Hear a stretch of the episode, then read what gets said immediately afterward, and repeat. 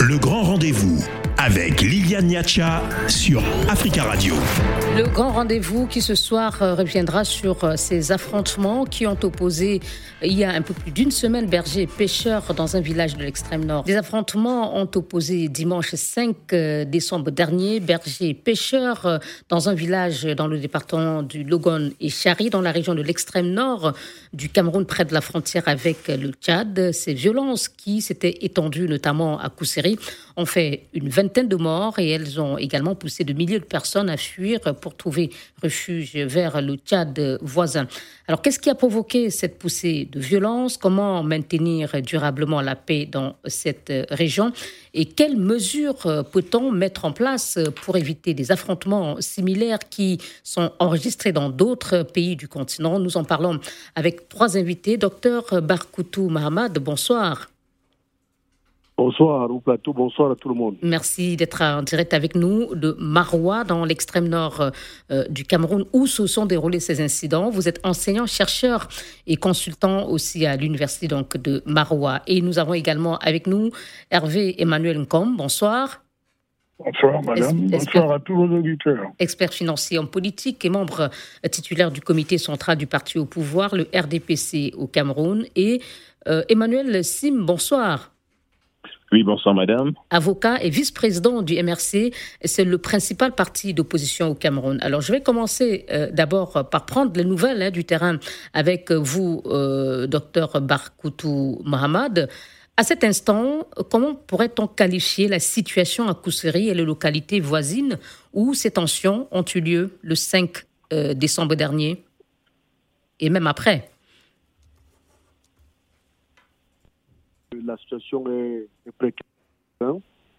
Nous avons un calme, calme relatif qui est dû à, la présence massive des forces de défense et de sécurité qui finalement se sont interposées pour dissuader toute tentative de, retour au désordre. Et deuxième élément fort, c'est que bon, les communautés, je voudrais rappeler que ce n'est pas seulement autour de Kousséry ou à Logon Birni, parce que le problème s'est étendu même au, au département voisin du, du Mayo d'Anaï, au nord du Mayo d'Anaï, qui est également situé le long du fleuve Logon et qui abrite également les populations concernées par la crise. Donc, euh, il y a un calme précaire qui, nous l'espérons, va se poursuivre avec euh, la, la, délégation, la mission gouvernementale qui va euh, se déployer sur le terrain dès demain dans la ville de Kousséry. Et nous l'espérons aussi sur les, les, les, les terrains de, crise afin de, ne plus gérer les effets, mais définitivement d'apporter des solutions en termes de résolution de cette crise qui n'a que trop duré. Vous l'avez dit, les forces de sécurité restent présentes pour euh, essayer de prévenir euh, toute nouvelle euh, tension.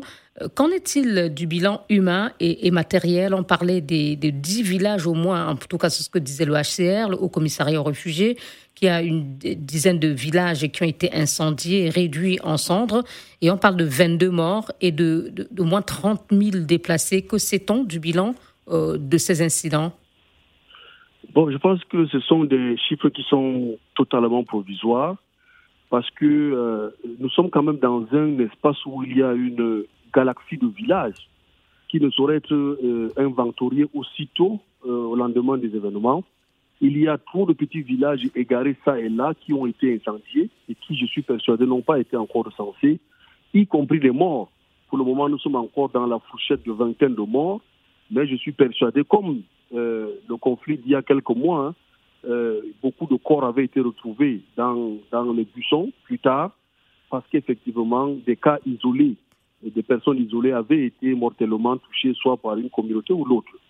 Donc le bilan, pour moi, il est encore à l'état provisoire parce que nous n'avons pas encore, euh, au-delà des villages brûlés, au-delà des personnes, malheureusement, qui sont parties, mais nous savons aussi qu'il y a un, de gros dégâts économiques qu'il va falloir, euh, dont il va falloir faire l'inventaire, en particulier le bétail des, des, des, Arabes, y compris les, biens des populations musulmanes qui ont été euh, détruits.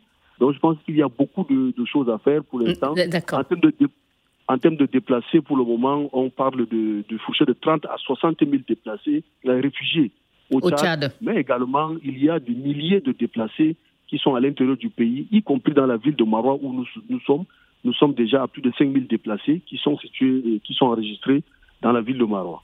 Euh, on va, dans la suite de cette émission, notamment dans la seconde partie, essayer de comprendre les causes de cette crise, mais on va d'abord donner la parole aux deux autres intervenants. Alors, euh, Maître Emmanuel comme quand vous écoutez euh, le bilan tel que dressé, la situation telle que décrite, qu'est-ce que cela vous inspire? Une gravité, parce que une crise dont on n'avait pas besoin en ce moment, et ça tombe pas au bon moment. En plus, vous savez que c'est une situation historique qui met toujours euh, en confrontation euh, les éleveurs nomades et puis euh, les, agriculteurs des différentes communautés. Il ne s'agit pas exclusivement d'une bataille entre les Arabes et les Moscoum, ça touche aussi d'autres communautés au-delà de celle-là. Donc c'est une situation totalement inacceptable, gravissime, et qui met en, cause euh, d'une façon inquiétante euh, l'ordre public et l'autorité de l'État. Et, vous, Maître Sim, quelle première réaction avez-vous eu en entendant euh, cette, en, prenant connaissance de cette tragédie dont, dont, on va parler peut-être des causes dans un instant? Oui, je, Madame, bonsoir encore à tous mes autres frères camerounais que j'ai le plaisir de retrouver. Euh, je pense que nous devons, euh, dans cette circonstance, marquer d'abord un moment d'arrêt. Un moment d'arrêt pour euh, pleurer les morts et penser aux personnes qui sont blessées, penser à leurs familles et leur dire de manière sincère nos condoléances pour les familles qui ont eu des morts et les vœux de rétablissement rapide pour les personnes blessées. Nous devons penser à ces personnes qui sont déplacés. Ce n'est jamais facile de quitter son village pour changer de pays ou même changer de lieu d'habitation, même provisoirement. C'est toujours très difficile. Je pense que nos pensées vont également aujourd'hui à tous ces Camerounais-là qui sont dans cette situation. Nous devons, dans notre pays, apprendre euh, au-delà des divergences qu'on peut avoir politiques et autres respecter d'abord la mémoire des morts. Je vous l'ai dit ce soir, vraiment au nom du MRC qui a fait un communiqué dans ce sens que nous pensons d'abord de, de manière profonde aux familles des personnes qui sont décédées. Maintenant, euh, la question qui est posée de savoir euh, comment on fera, c'est qu'on va y revenir. Nous, nous, disons que nous avons le sentiment que c'est des problèmes de d'aménagement du territoire qui se posent en réalité dans cette affaire. Et ce n'est pas des problèmes récents. Il y a des graves problèmes d'aménagement du territoire et il faut pouvoir trouver des moyens que de, faire à ce que les populations euh, agricoles et celles qui sont des éleveurs puissent vivre de manière harmonieuse. Mais pour ça, il faut créer des vrais couloirs pour euh, les éleveurs, comment est-ce qu'on fait pour que le... Pardon, maître Sim, rassurez-vous, on parlera dans la dernière partie de comment, c'est la question du jour, comment reconstruire la vie, mais on va d'abord essayer, dans un premier temps, de comprendre la crise, euh, et c'est euh, ce à quoi nous allons nous atteler dans quelques petits instants. À tout de suite. Africa, le grand rendez-vous avec Liliane Niacha sur Africa Radio. 17h28 en temps universel et à Abidjan. Merci de nous écouter sur 91.1 FM.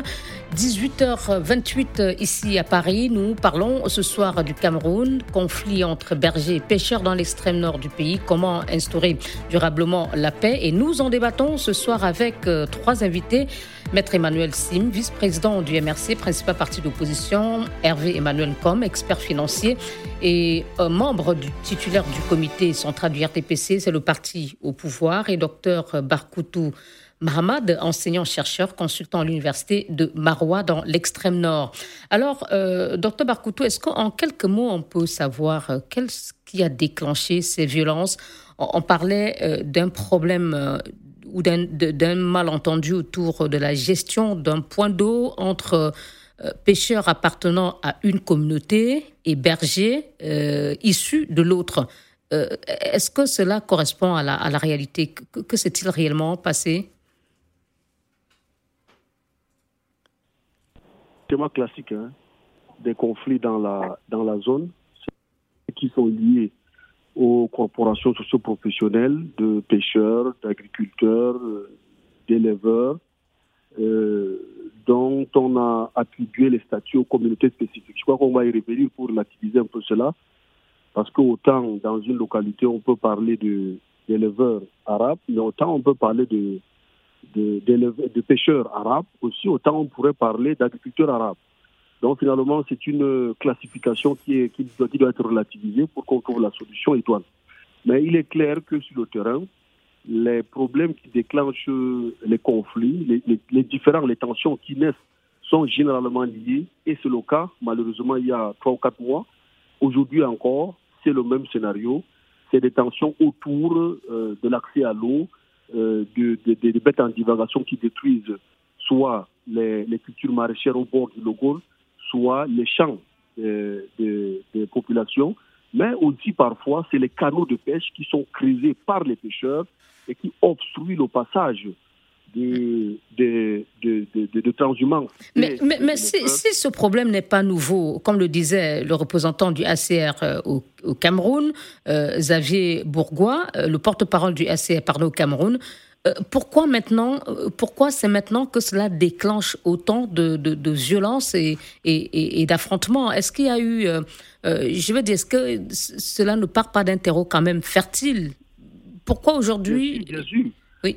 Bien sûr, madame. On peut, on peut d'abord dire que jusqu'à jusqu'à récemment, jusqu'à ces dix dernières années, bien avant, les mécanismes traditionnels de gestion de ces crises-là ont permis de limiter leurs effets dans le temps. Parce qu'il faut le rappeler, ces communautés sont dans un département où euh, Arab Choua, Kotoko, Mouzgoum, euh, Kanouri, qu'on appelle Bornois, Haoussa, Peul, ainsi de Massa, toutes ces communautés vivent ensemble et pratiquent généralement des, activités euh, agro-pastorales dans une sorte de complémentarité. Donc, et là, les mécanismes traditionnels.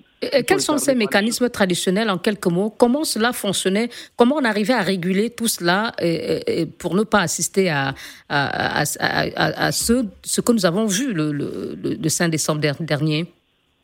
Premièrement, il y a d'abord une chefferie traditionnelle qui est présente, qui est incarnée par les, les sultans Kotoko et, à une échelle plus basse, qui, avec les chefferies de troisième degré, incarnés par différentes communautés. On avait les Blamas, on les appelle les Blamas, les chefs de troisième degré, dans différents villages ou quartiers qui, sont, qui ressortent à la fois des Kotoko, des Mousgoum, des Arabes, des, des, des, Kanouris, ainsi de suite.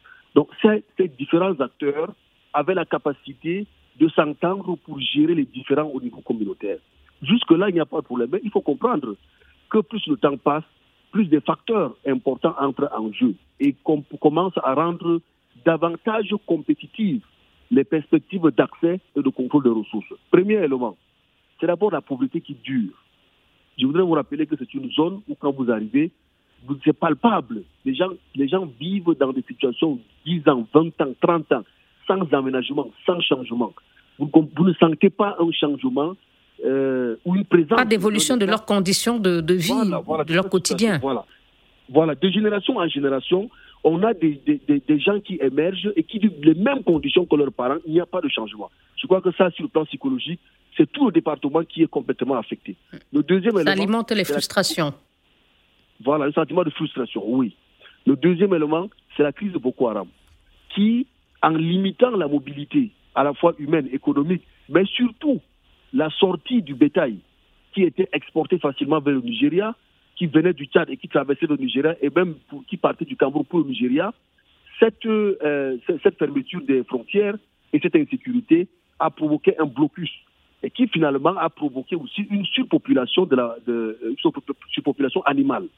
Non seulement à l'extrême du Cameroun, le problème se pose également au Tchad, où on a eu des vagues massives qui vont vers le sud. Et évidemment, on constate le même phénomène au Cameroun. Le troisième élément, c'est quand même les changements de, la situation d'insécurité au lac Tchad et la rareté de l'eau au lac Tchad également. Mm-hmm. Beaucoup d'agriculteurs pour le changement climatique, beaucoup d'éleveurs, j'allais dire, partent de ces, des éleveurs arabes en particulier, sont partis des abords sud du lac Tchad et sont en train de migrer vers le, long du Logone. Le long du Logone où pêcheurs Mousgoum étaient déjà installés, pêcheurs à Kotoko étaient déjà installés, mais également des, des éleveurs arabes étaient déjà aussi installés, qui pratiquaient un peu une sorte d'activité agro-pastorale de niveau intermédiaire. Mm. Et donc, on a une surpopulation animale qui vient trouver des communautés qui avaient déjà un sentiment de frustration vis-à- -vis d'un d'une d'une injustice sociale en raison de leur situation précaire. Voilà, mm. voilà, voilà, voilà. Et donc, je crois qu'il y a ces éléments. Mais maintenant, le dernier élément qu'il faut prendre en compte, c'est depuis terminer. il faut reconnaître, il faut reconnaître que depuis 90, depuis que la démocratie est arrivée, la démocratie, la démocratie a permis de changer le rapport de force entre Arabes et Kotoko d'abord.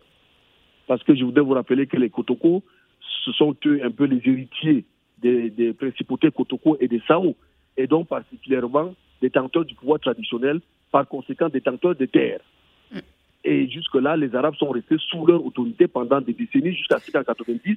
Avec la démocratie, les Arabes, par leur nombre, ont réussi à inverser les rapports de force. Aujourd'hui, ils ont le pouvoir économique, mais ils ont aussi le pouvoir politique. La majorité des communes de, du département sont contrôlées par les Arabes.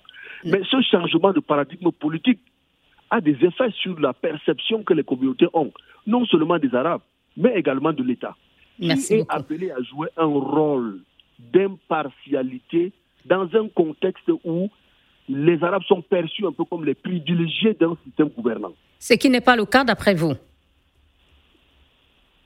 Bien, je reste relatif. Bon. Dans certains cas, oui, c'est le cas. Euh, oui, mais dans certains cas, c'est le cas. L'État n'est pas impartial euh, comme on le souhaite. Alors, je, vais donner la parole à l'homme politique. Et je voudrais d'abord dire aux deux autres intervenants, Maître Sim et vous, et Maître euh, Monsieur Emmanuel Combe, que vous pourrez avoir le sentiment hein, de déséquilibre dans la prise de parole. Euh, mais rassurez-vous, on va essayer de rééquilibrer, mais on, tentait vraiment de comprendre avec euh, Dr Barkoutou, qui est euh, sur place les causes de cette crise pour essayer de chercher les meilleures solutions tout à l'heure. Alors, maître comme il a, pardon, monsieur comme il a relevé plusieurs facteurs qui ont pu provoquer ces violences. On ne va pas revenir dessus, mais le sentiment qu'on peut avoir, ou bien la conclusion qu'on peut tirer, c'est que s'il y avait une, meilleure anticipation, une meilleure gestion euh, de, des facteurs qui ont provoqué cette crise, peut-être qu'on aurait pu l'éviter. écoutez, madame, euh, euh, dans des situations comme celle-là, il y a une posture aérienne qui consiste à faire des recherches scientifiques, à, avoir même de l'historicité de tout ce qu'on vit, tout ça, c'est bien, mais bon, il y a simplement un mot qui est totalement euh, je trouve excessif l'impartialité de l'État. Bon, nous sommes devant une situation euh, qui pose des problèmes historiques et d'autres problèmes qui sont tout simplement l'adaptation à la vie de cette population. Certaines sont nomades, d'autres sont un peu plus sédentaires.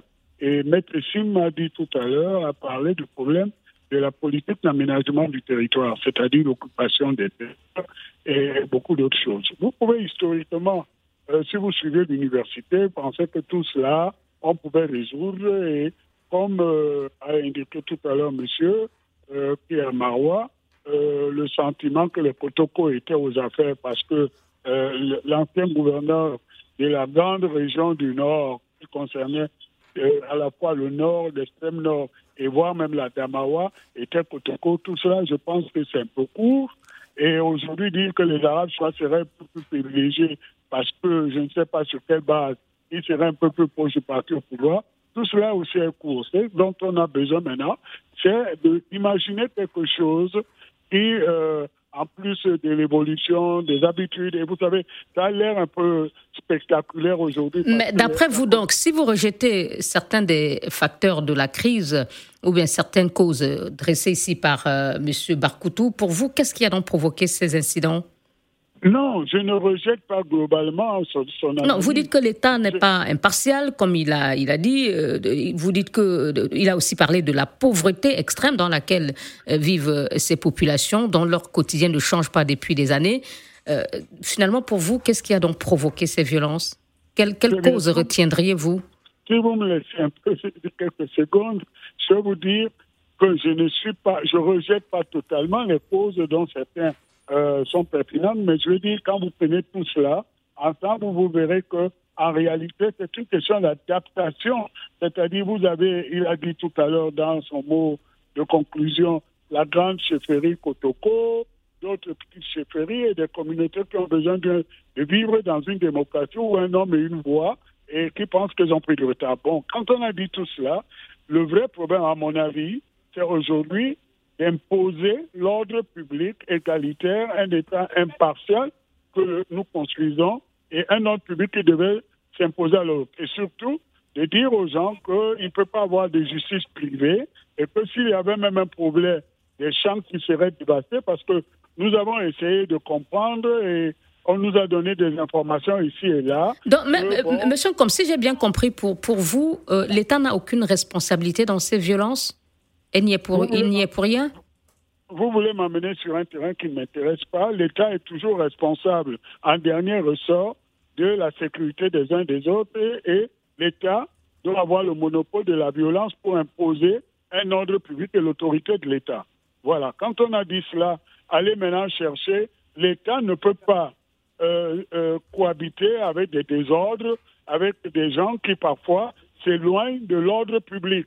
Et nous avons un problème dans cette région de notre pays, de la juxtaposition de la République objective avec les règles des rapports entre les gens, le règlement des problèmes, on va vers la gendarmerie, on va dans les postes de police, et puis un ordre euh, qui a du mal à disparaître, c'est-à-dire euh, les chefferies traditionnelles et leurs règles de règlement des problèmes. Ce qui s'est passé, c'est que quand vous avez une population qui estime qu'elle a agressé parce que telle autre population a laissé le bétail dévasté, il faut, il faut que l'État se trouve au milieu de tout cela pour imposer l'ordre public. Merci beaucoup. Euh, Maître Sim, euh, sur votre diagnostic, pour vous, qu'est-ce qui a provoqué cette situation entre, euh, on va dire aussi, deux communautés qui cohabitaient jusque-là en parfaite harmonie, semble-t-il, jusqu'en août dernier, où les premières violences ont été déclenchées, avant celle de décembre dernier?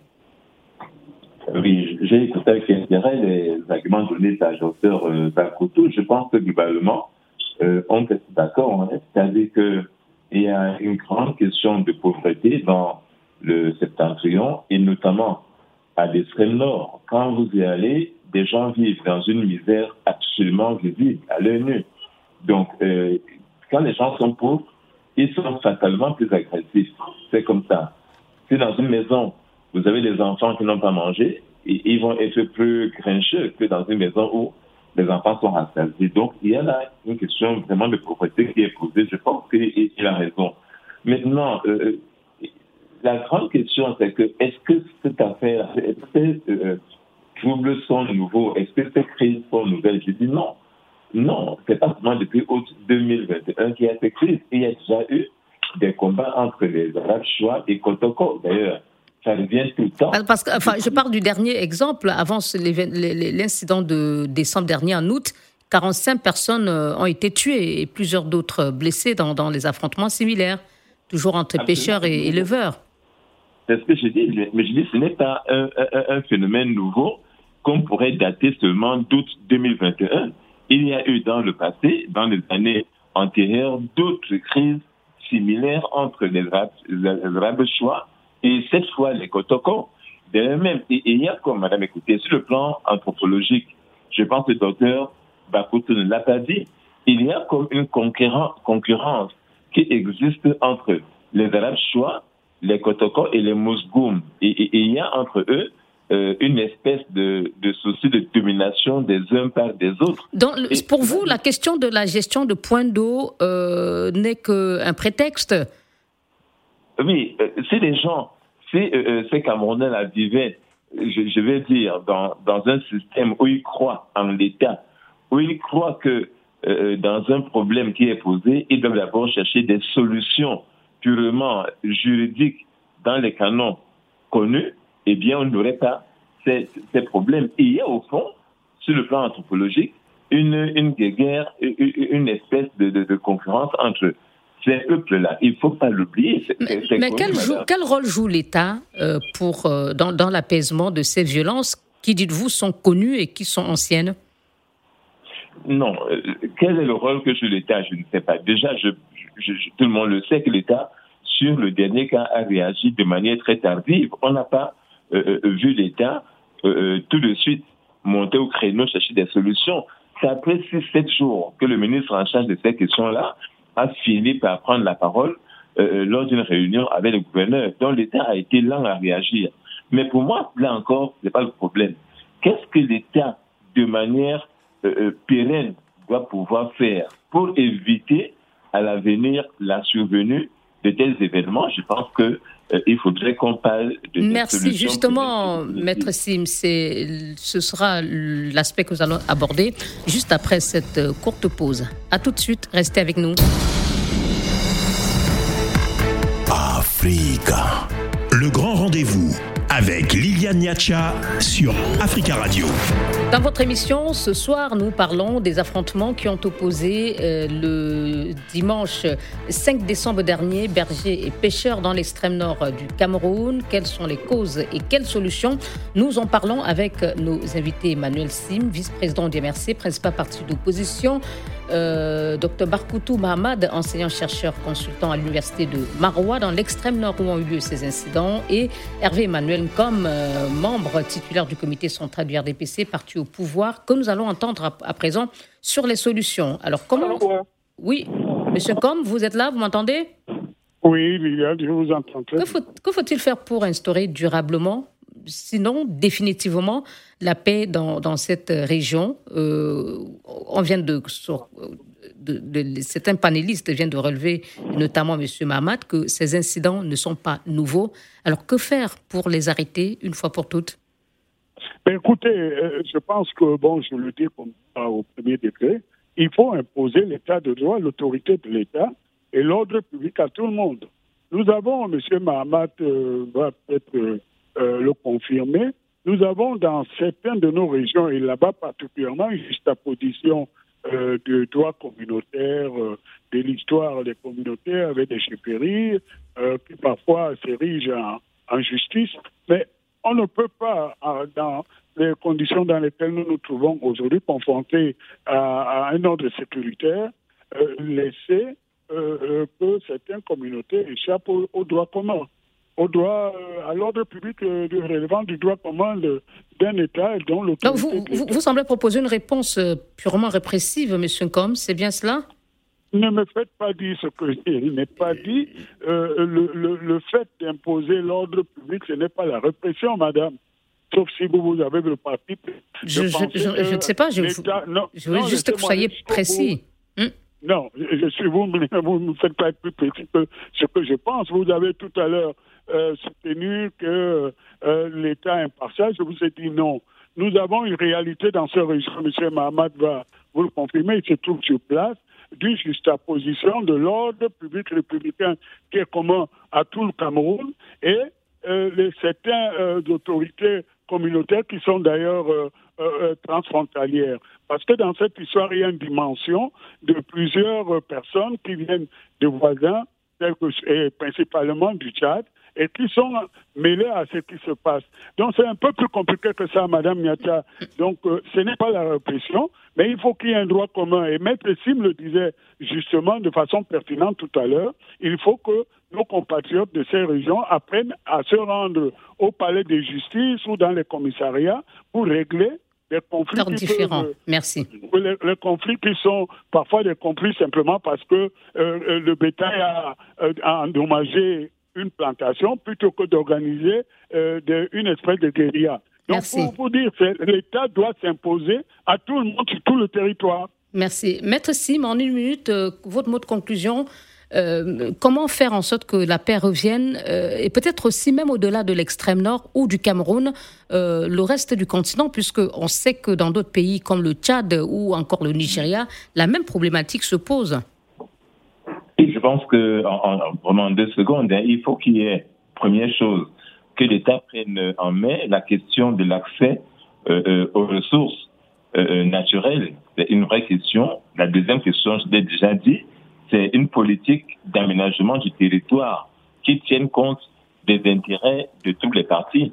Ça, c'est des solutions pérennes. Et puis maintenant, il faut apprendre aux, Africains à, à, être unis parce que je suis malheureux que pendant qu'ailleurs, on fait des grands ensembles pour être plus forts que chez nous dans nos pays, des communautés qui ne représentent pas grand-chose continuer à se battre entre elles, ce qui crée encore la pauvreté parce que les gens quittent leur territoire et il n'y a donc plus d'élevage, et il n'y a plus d'agriculture et la pauvreté s'installe et s'agrandit quand on est dans cette situation-là. Je pense qu'on doit apprendre, nous les Africains, à penser d'abord au pays et aux lois qui régissent nos pays.